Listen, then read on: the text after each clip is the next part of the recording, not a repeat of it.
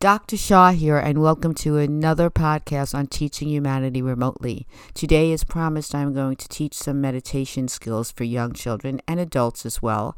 And also, I don't want there to be like a connotation oh, meditation. That's like weird or strange or hippy dippy or whatever anyone has as a preconceived notion.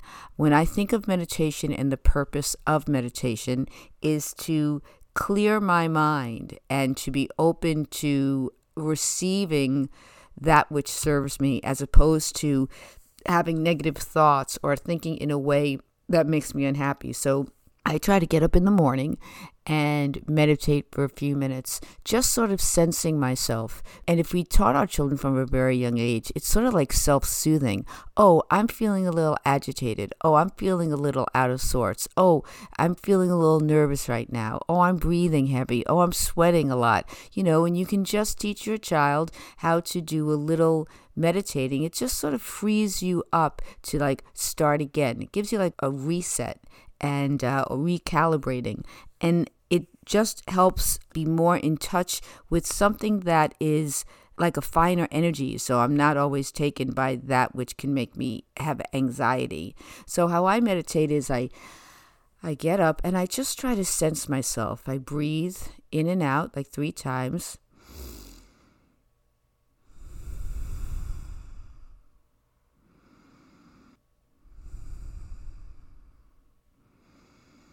And then I just put my attention in my hands. So I'm sitting right now in a cross legged position and my hands are on my knees. They could also be open, where my I have an open hand and the back of my hand is leaning on my knees. But I could also be holding my knees and my thumb is holding my pointer finger. And I'm just breathing and I'm just sensing my hands. And thoughts could be coming in and out, but I'm not getting taken by them. I'm just sensing my hands. And I really do find it very relaxing and settling. And if I felt nervous prior to doing this, this would help me. It would just be a little something that I can do. And I can even do it with people around and they don't even need to know. I could just be feeling my hands.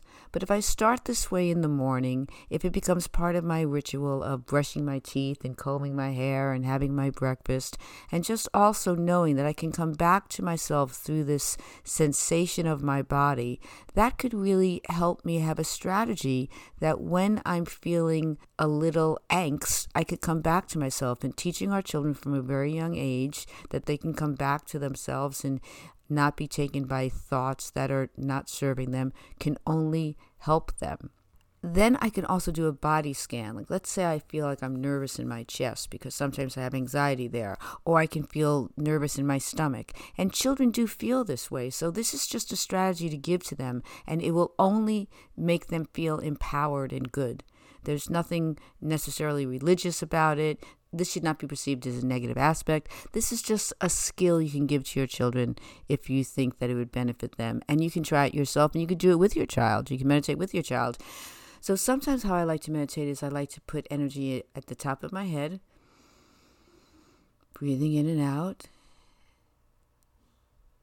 and then my forehead, my eyes, my nose, feeling my breath, my mouth, my chin, my cheekbones, my neck, my shoulders, my upper arms, elbow, forearms, wrists, and hands and fingers, my chest, my back, my stomach, my gut, my genitals, my backside, feeling my backside on my seat, on my sofa, my thighs, my knees, my calves and legs, ankles, feet, heel and toes and just scanning my body for relaxation. And then maybe ending by saying, I am here. And throughout the day, I can come back to myself. And start with like three minutes. So, you know, go a little slower than I did, but to give you a sense of this strategy. And please write to me throughout the week to let me know how this helped your child. Because again, we are changing our story. If our story doesn't serve us and we are attracting that which we perceive, which is our story, change your story and you'll change what you're attracting, and your life will be enhanced. And you have the power to do that, whether you're 100 years old or three years old. You can change your story. You can see it in a child who is having a tantrum. They have energy, they need to let go of the energy, they don't have the skill to know how to do it, but in that tantrum kind of way, they have that tantrum, and all of a sudden they get an outbreath because they're changing that story in releasing that energy. So let's learn to release our energy in a more positive way through this quiet meditation. Let me know what you think at learnwithmeremotely.com please, and also look at my author's page, Dr. Mindy Shaw Paperbacks on Amazon. Thank you. Until next time.